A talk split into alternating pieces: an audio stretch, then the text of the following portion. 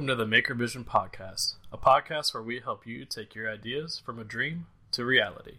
I'm Trevor Wanamaker, a part time maker running MakerExperiment.com, and my co host Stephen Ellis is a part time woodworker running Old South Woodcraft. How's it going, Stephen? It's going great, Trevor. It's going great. Uh, just uh, busy in the shop tonight, doing some table saw maintenance and uh, a lot of just picking up, cleaning up in the shop. So, why don't you tell a little bit about who you are and what got you started in the maker community? All right. Uh, like Trevor said, my name is Stephen Ellis. I run a uh, hobby wood shop out of my basement. It's called Old South Woodcraft. Um, doing mostly hand tool woodworking, some bigger, you know, old school tools, uh, a lot of planers, a lot of joiners, things like that. But uh, how I got into the business was probably about three or four years ago. I was just really bored, needed something, needed something to do, have an outlet. Um, so I decided, hey, everyone else on Instagram, YouTube, every other social media has decided to take up woodworking. So maybe I should too. Trevor, how did uh, how did you get in the business? So growing up, I helped my dad with a bunch of woodworking projects. Later on in life, I kind of gave it up for a while. And then back in 2012, I was looking for a hobby that was fairly inexpensive, uh, and I could do in an apartment. So it actually led me to paper cutting by hand with an art knife. And through that, I started making paper cuts that would take maybe 10 to 12 hours by hand. And I was looking for a faster way to do it. And that led me down to the lasers. So I met somebody in South Carolina who had a laser and got introduced to that side, started working with them, and now I have a bunch of woodworking equipment in my garage, uh, do some laser cutting and engraving, and I'm more on the design laser side, and I try to incorporate woodworking pretty much whenever I can. That sounds like a sounds like a great way to get into making. I mean, that definitely uh, didn't go down that path for sure, but um, that's that's more of a unique one. I tried to do it in a way that I didn't have to spend a lot of money up front and that I could earn money and pay for tools over time. So I'm virtually debt free as far as shop stuff goes. So it's been a a slow way to do it, but it has been a good way as far as financially. And that's the that's the best way to do it. Uh, I know as myself, and I know a lot of makers out there they invest a lot of money up front, having no idea what they're doing, and then they get in way over their heads and go, "Oh man, I'm I'm completely upside down. I've got thousands of dollars worth of tools and maybe a hundred dollars worth of revenue." So that kind of leads us into why we started the podcast. What are we doing? What are we doing our podcast to help others? Trevor, you want to explain that one a little bit better? So a few months ago, I had this idea to stay relevant in the maker community. Uh, because I was moving across the country, I knew I wouldn't have my shop for a while. So I wanted to make sure that I could stay relevant, stay talking with everybody, and still build up my network. And that led to the podcast. So I was looking for podcasts to listen to, and of course, I listened to Made for Profit, Making It, Modern Maker, and a few others. And they do talk a lot about business and design and that type of stuff from an overall perspective. And the thing that I always found frustrating is finding specifics on different topics. So things like how to make a logo or how to do design for vector versus raster and what that means. So my goal for this podcast was to help others with the frustrations that we all run into in the maker space as far as we go. We all have things that we run into that we don't think of. So even though we're woodworkers or we do laser cutting or CNC work, we still run into issues where we have to have a logo or we have to have a business card or we need a website or whatever it may be, there's always something in the background that creeps up that we didn't think about. And there's also things like how to get our stuff out there, how to market it, um, how to, you know, build a network, find mentors, things of that nature. And the goal of this was to bring some of those topics to light and try to help with others as much as we can.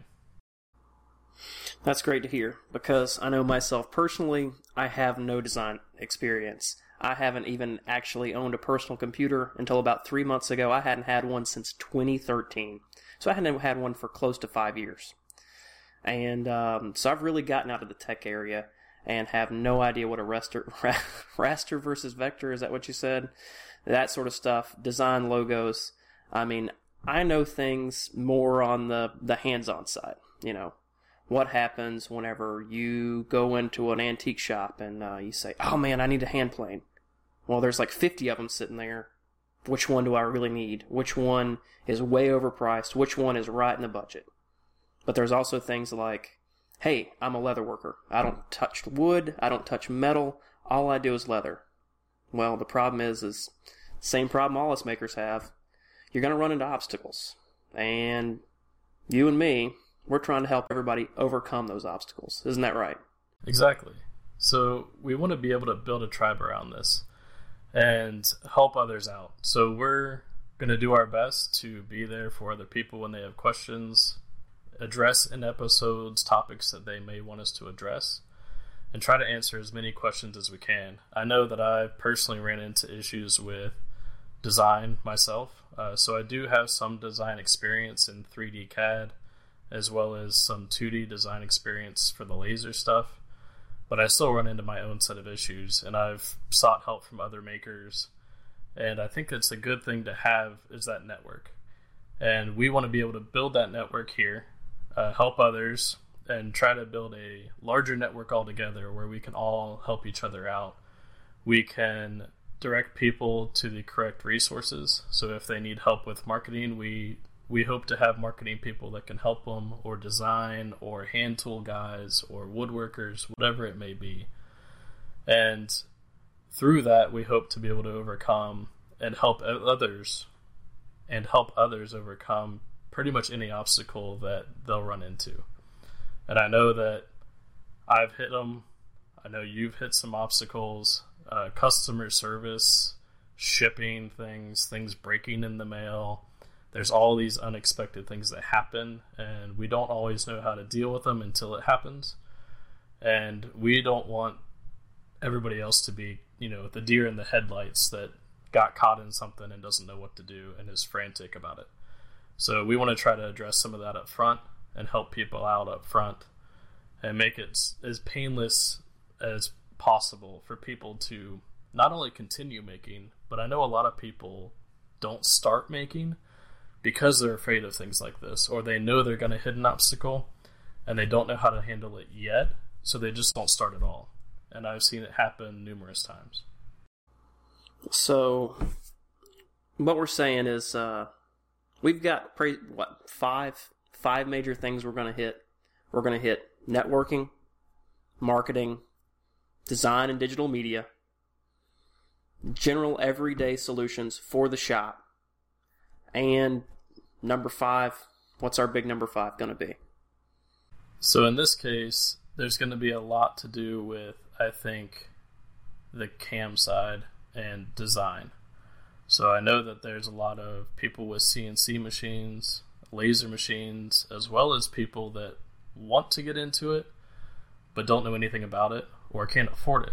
So there are ways to get into things without the capital investment and we want to use this as an avenue to tell people how they can do it, how they can make it possible without breaking the bank, without going into debt. I did laser cutting for three years before I ever had my own. So it is possible to do it without owning your own machine. That's great to hear. I mean, luckily I came with a background to have some tools, but since I really, really got into making, my tool collection has kind of exploded. No, it's not a ton of Festool. No, it's not filled with Powermatic and Jet. No, I'm not that crazy, crazy old guy that has the four billion hand planes all around his shop, even though I got a decent collection going. Could always be more, of course. Um, you know, we just want to basically take everybody's ideas and let them flourish. Because, Trevor, as you said, a lot of people's first hurdle is I'm afraid to get started because I'm afraid to hit that first obstacle. You've got natural talent. How do you take that talent and make it grow? How do you take that vision and make it a maker vision? So, Stephen, why don't you give everybody an idea of the more detailed topics among those categories you just mentioned? So, networking, uh, networking is going to be kind of a broad thing, but one of the things we're going to try to focus on is mentoring and building a tribe. Mentoring being finding that well versed person that may already own a laser. Hey, hey, they may own like four lasers. They may have a whole business based on lasers. So, if you're a laser person, we're going to try to find you that person to hook up with. They're going to try to help you, you know, work through your problems, or work through your issues. You know what? They probably also got some good design experience too. If if if their sole business is based on laser, then they spend a lot of time in front of a computer screen. But if you're not a laser person like myself, if you're more of a hand tool guy, or you're more of a woodworking metal guy, we're going to find you those people too. I mean, I've got guys that that I talk to that are almost 100 years old doing woodworking, but I've also got guys that shoot they're you know barely out of high school and they make perfect antique quality pieces. Things that would go in homes from you know 200 years ago and you wouldn't believe the craftsmanship of an 18 year old kid. So guess what? We're going to try to find those people and hook them up with you. The other thing is building a tribe. Getting people to listen to the podcast, to reach out, to interact. You send a question to us, well, guess what? We're going to send it out to everybody we possibly can and spread the word hey, we got a problem. Who's got a solution? Because I guarantee most questions you ask, unless it's, you know, some sort of uh, crazy physics question, uh, somebody's already had this question, somebody's had this problem, and they've answered it. Or someone was able to answer that for them. So we're going to take you and we're going to put you into our tribe. We're going to make you part of the Maker Vision tribe and grow this thing out as big as possible. On top of the on top of the networking, we also have uh, the the shop the shop side. You know, no, we're not going to tell you which tool works the best, which tool works the greatest. Yeah, we can probably tell you that Jet, Powermatic, you know, those sort of guys, they're going to make the better quality tools. You know, going to your big box store, that's going to work great up front, but long term, you may want to invest in a better quality product. But we're also going to help you with things like, hey, I've got this weird, you know, situation where I need a really odd sized drill bit, or I really need an odd this or that. Well, we'll see if we can track it down for you. And if we can't track it down, we can maybe find somebody that can make it for you. That's part of the tribe working together to help you in the shop as well. So, Trevor, what about things like uh, digital fabrication and the laser CNC thing? Because that's clearly clearly not in my realm. I'm going to throw that over to you, buddy. So, in the design side, there's really two sides to that. There's 3D and then there's 2D. So, 3D would be more of your SketchUp, your Autodesk Fusion 360, something where you're modeling a piece of furniture and you can see the three dimensional aspect. For the 2D side, that's more of the, I'd say, the Photoshop, the Adobe Illustrator, where that's where laser designs live, as well as, you know, business card designs, logo designs, that kind of stuff. As far as laser and CNC kind of category, the biggest question I get is which one should I get and why? And through this podcast, we're going to try to answer that question for everybody. And no, it's not a cookie cutter answer. Hey, you should do laser, or hey, you should do CNC. There's a lot of variables, just like any anything else. It all depends on what you want to do, what you want to make, overall budget, investment, all kinds of things play into this.